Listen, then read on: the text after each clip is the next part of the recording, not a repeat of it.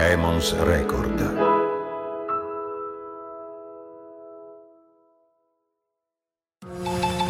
Quante cose sappiamo del Giappone? Io sono Giorgia Sallusti e vi do il benvenuto a Yamato, un viaggio nel Giappone che non vi hanno mai raccontato. Ma perché proprio io? Qualcuno forse se lo ricorderà dalla scorsa puntata. Ebbene, Forse perché sono una yamatologa, cioè una studiosa della cultura giapponese, e poi forse perché sono anche una libraia, e allora vi sommergerò di consigli di lettura, ovviamente sul Giappone. Nella puntata di oggi vi porterò tra i fiori di ciliegio, in una nuvola rosa delicato tra gite fuori porta, ricerche del fiore perfetto e simboli nazionali.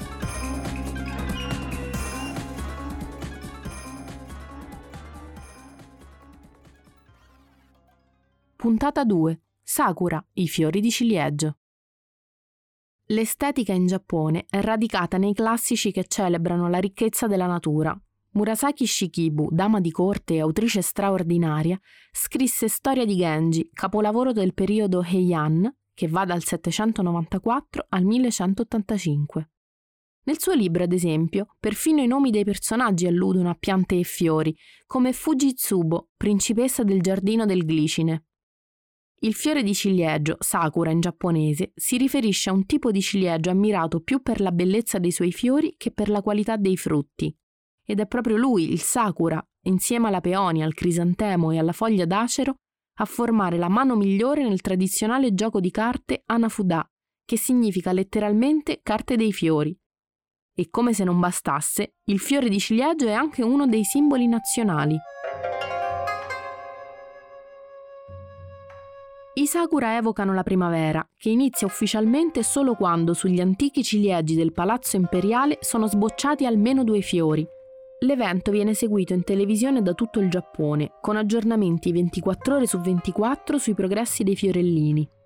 Giunto il momento in cui il secondo fiore si schiude, si festeggia in ogni angolo del paese. Quella dei ciliegi in fiore è un'immagine che facilmente potete evocare alla vostra mente ma senza rendervene conto sarete vittima di un piccolo escamotage artistico che è entrato a far parte dell'immaginario collettivo.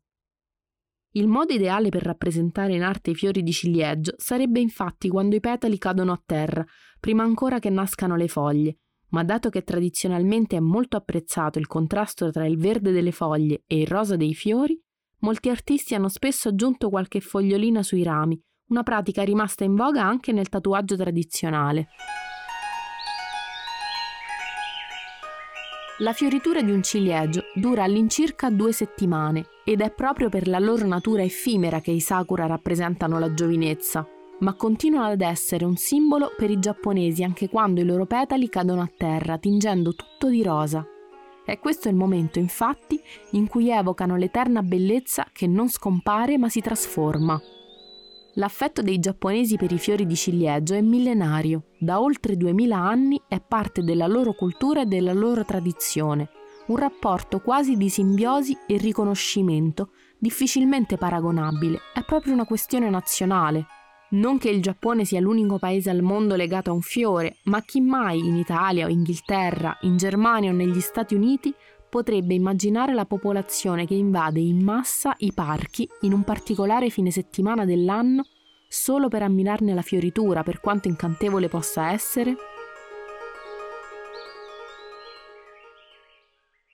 Sì, perché ai ciliegi in fiore in Giappone è dedicata una festa, lo Hanami, in cui ci si riunisce a mangiare in gruppo sotto i loro rami. Che nostalgia per la meraviglia che ispira la cascata rosa dei ciliegi vista dalla terrazza di legno del Kiyomizu-dera, uno dei magnifici templi di Kyoto. Lungi dall'essere un passatempo futile, lo hanami esprime un concetto chiave dell'estetica giapponese, il monono aware, ovvero la malinconia che si può vivere di fronte alle stagioni, alla natura e alle vicende umane, un concetto molto interessante di cui vi parlerò più in là nella puntata. Nei giorni in cui è possibile ammirare i ciliegi in tutto il loro splendore, i giovani partono carichi di cartoni, coperte, fogli di plastica, tutto da stendere sotto un ciliegio in vista dello Hanami serale. e se restiamo sdraiati sul prato con gli occhi all'insù ad osservare la luna che passa attraverso i fiori, eccoci nello Yozakura, letteralmente ammirare i ciliegi di notte. In Giappone la contemplazione dei ciliegi, da hana, fiore, e mi, vedere, è un rito che si ripete ogni primavera, una scorpacciata collettiva di picnic a base di riso, sottaceti, vino, sake e dolci, grandi baldorie, fraternizzazione tra colleghi, rimpatriate con amici e parenti, il tutto sotto le chiome fiorite dei ciliegi. E ora vi faccio ascoltare una canzone popolare, eccola qui.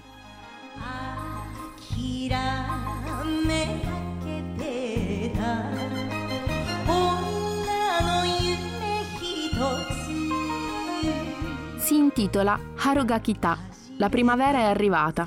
Il testo è molto semplice, rinnova lo stupore di questo dono della natura. Si chiede da dove sia arrivata la primavera, come sia giunta sulle montagne, nei villaggi, sui campi e ripete in continuazione che i fiori stanno sbocciando.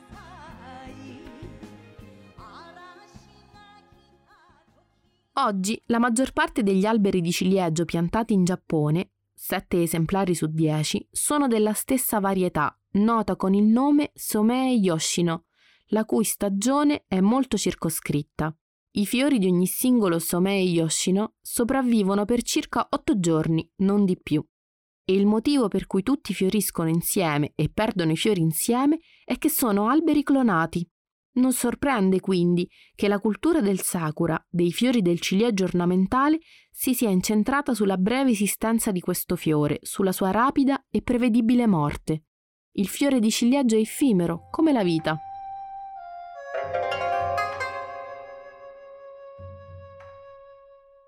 Se si fa una passeggiata nelle zone del Kansai, dove si trovano Osaka e Nara, o si sale magari fino a Nagano o a Omori, ci si chiede che fine hanno fatto i ciliegi selvatici come lo Yamazakura, che crescevano copiosi sulle montagne nel XVII e XVIII secolo e che all'epoca dei samurai erano stati piantati anche nelle città. Che fine hanno fatto le varietà coltivate in abbondanza per centinaia di anni nell'antica città di Kyoto dai daimyo, i vassalli del Giappone feudale e dagli amanti dei ciliegi? Che fine ha fatto soprattutto la diversità di questi fiori, un tempo così apprezzata, la meravigliosa unicità di forma e colore di ciascuno di essi? Dove potrei ritrovarla? A pochi passi dal fossato occidentale del Palazzo Imperiale di Tokyo un futuro re d'Inghilterra conficca nel terreno umido una scintillante vanga nuova di zecca. È il febbraio del 2015 e sbirciando con la coda dell'occhio l'esile tronco del ciliegio che ha appena piantato nel giardino dell'ambasciata britannica, l'erede al trono inglese, il principe William, rivolge un sorriso al proprio entourage.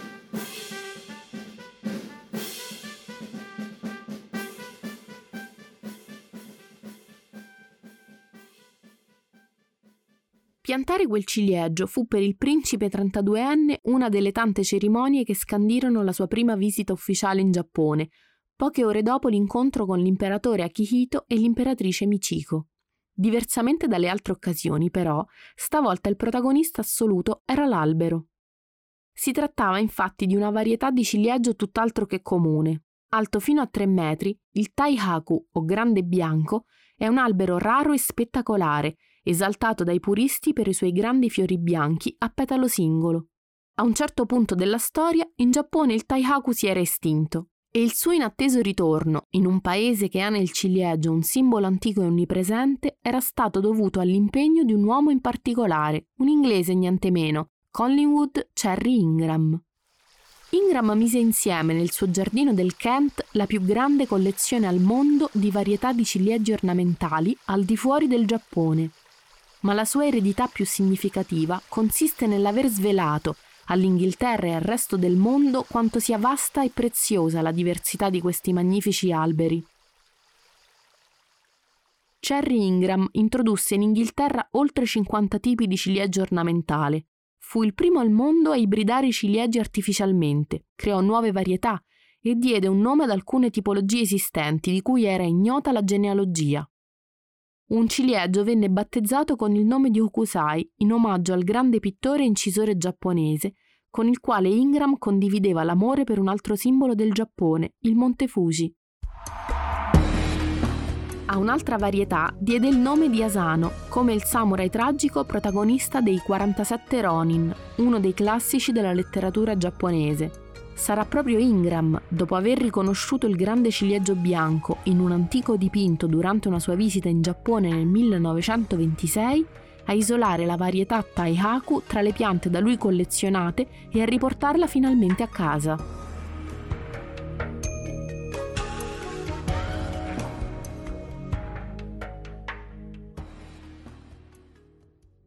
Facciamo un passo indietro. Come veniva coltivato il ciliegio ornamentale in Giappone?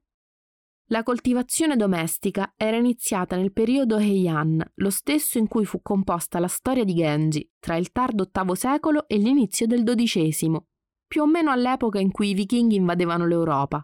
E i fiori di ciliegio erano così diventati oggetto di apprezzamento estetico e letterario da parte dei ricchi aristocratici. Il primo ciliegio coltivato di cui si aveva notizia era un ciliegio piangente, una mutazione della varietà Edo Higan.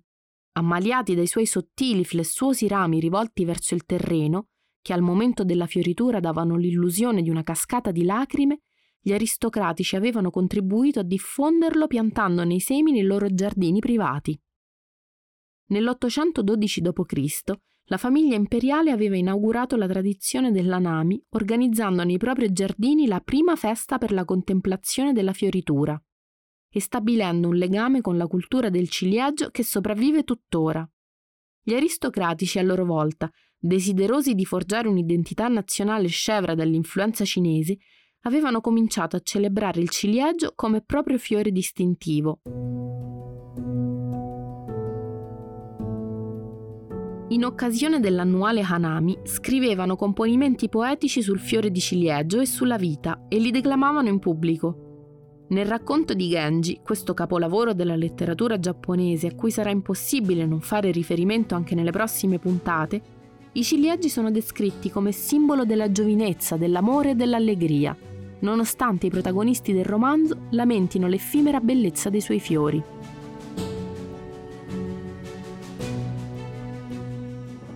Nel Giappone antico, i fiori di ciliegio simboleggiavano la nuova vita e il nuovo inizio, una sensibilità che si traduce anche nell'arte e nella letteratura, grazie a quel sentimento chiamato monono aware, sentimento che si esprime con la contemplazione dei ciliegi in fiore, quella particolare malinconia delle cose belle che stanno per andarsene.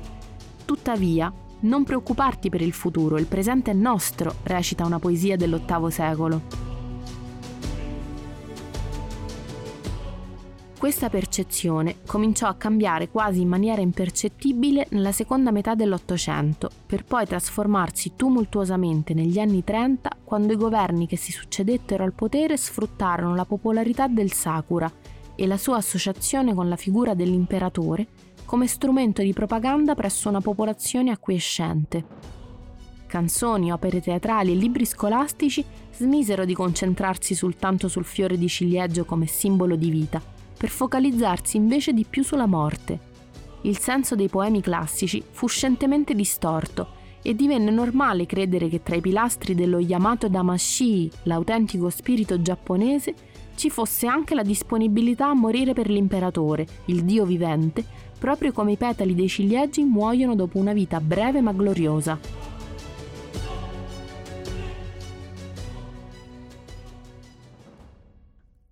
Ecco che posso provare a rispondere alle mie domande. Che fine hanno fatto i ciliegi selvatici, come lo Yamazakura e le altre varietà? In un simile clima politico, a partire da fine Ottocento si rivelarono una risorsa preziosa i ciliegi Somei Yoshino, il cui fiore delicato vive per appena otto giorni, dei quali di recente era stata introdotta la coltivazione. Se in passato le aree urbane del paese erano tappezzate da ciliegi selvatici di molte varietà differenti, Ora predominavano questi alberi cloni, la cui rapida adozione finì per alterare profondamente il paesaggio tradizionale. I somei Yoshino crescevano in fretta, da arboscello alla maturità in circa 5 anni, si propagavano facilmente, costavano poco, ma soprattutto erano bellissimi. Quando questi alberi sono in piena fioritura, la loro delicata eleganza ricopre il paese di un manto rosa. Le foglie, inoltre, diversamente da molte altre varietà, cominciano a spuntare solo a fioritura terminata. dando quella suggestiva impressione di fiore sul ramo popolare anche nell'immaginario occidentale. Nei decenni a cavallo tra il XVIII e il XIX secolo, è questa l'unica varietà messa a dimora ogni volta che il Giappone ha qualcosa da celebrare e commemorare. Sul finire degli anni Ottanta dell'Ottocento, a Tokyo oltre il 30% di tutti gli alberi di ciliegio sono Some Yoshino, percentuale che aumenta vertiginosamente negli anni successivi. Per la vittoria contro la Russia nel 1905 ne vengono piantati a milioni in tutto il paese e così accade anche per festeggiare l'ascesa al trono dell'imperatore Taisho nel 1912 e dell'imperatore Showa, che noi conosciamo meglio come Hirohito, nel 1926.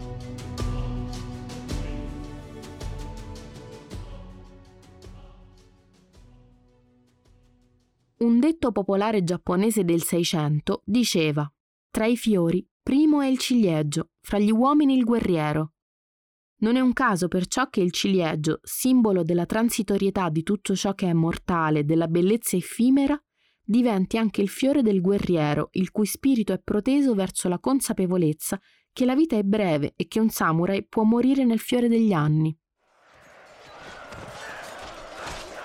I samurai sceglievano spesso i sakura come emblema o come tatuaggio, assimilando il bocciolo pronto a schiudersi all'addestramento a cui erano sottoposti. Nella natura caduca del fiore si rispecchia la brevità della vita di un guerriero, come ben sa anche uno Yakuza, un membro della leggendaria organizzazione criminale giapponese, che si tatua dei fiori di ciliegio appena sceglie quella strada.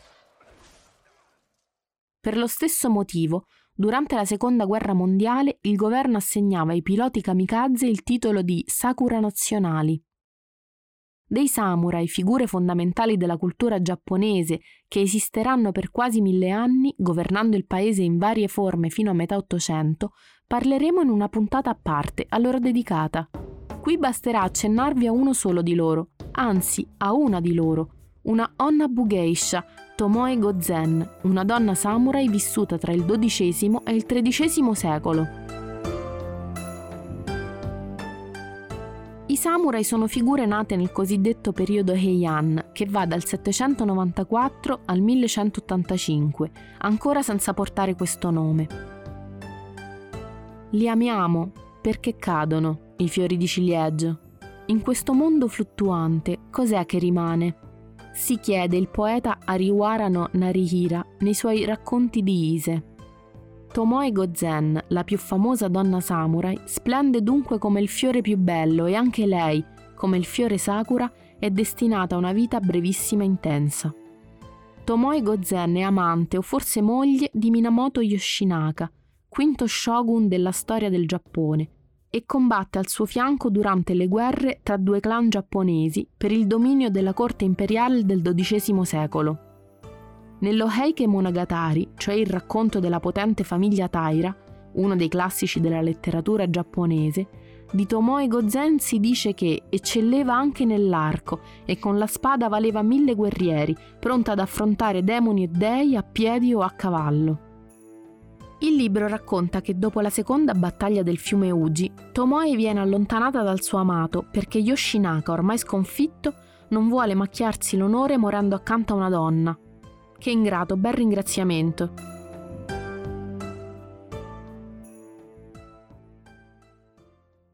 Tomoe Gozen protesta, ma alla fine obbedisce e lanciatosi al galoppo contro i cavalieri nemici, ne uccide una moltitudine prima di andarsene sola verso il tramonto e scomparire per sempre. Tomoe Gozen è un'eroina dell'epica giapponese, ma le donne samurai non sono così rare. Le analisi sul DNA ritrovato sui campi di battaglia del periodo Sengoku, cioè dal 1467 al 1603, un periodo piuttosto belligerante che forse vi è familiare se avete letto il manga Inuyasha di Takahashi Rumiko, rivelano che il 30% dei caduti in battaglia è donna. Sia le donne di famiglia samurai, addestrate a combattere in difesa del clan, sia quelle che andavano in battaglia, erano all'epoca note come Onna Bugeisha o Onna Musha, donne guerriere a tutti gli effetti. La loro arma tipica era la lancia lunga detta Naginata, che si usa ancora oggi nell'omonima arte marziale. Le Onna Bugeisha portavano però sempre con sé anche un corto pugnale, detto Kaiken, per la lotta corpo a corpo o per suicidarsi all'occorrenza.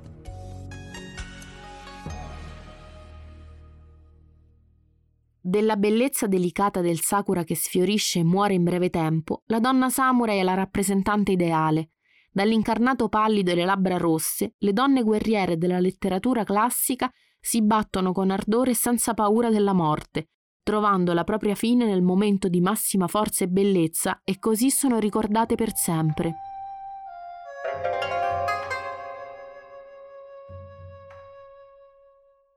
Ci sono persone che si dedicano alla coltivazione dei fiori per poterne strappare i petali. Con questa frase ci tuffiamo nella letteratura del Novecento. Si tratta infatti di un testo dello scrittore Mishima Yukio, di caducità della vita terrena, bellezza effimera ed estetica dei samurai, Mishima è forse stato uno dei cantori più ricercati. Vi consiglio perciò la lettura di Neve di primavera, tradotto da Andrea Maurizi per Feltrinelli.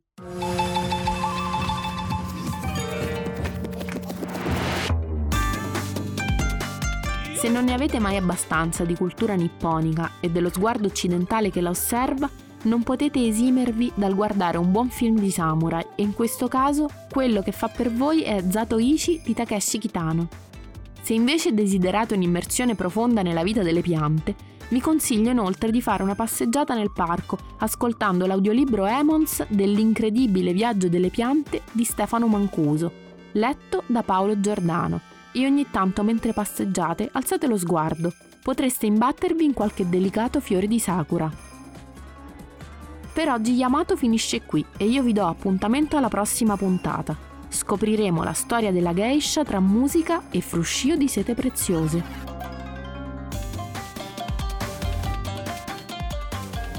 Avete ascoltato Yamato di Giorgia Sallusti, un podcast prodotto da Emons Record.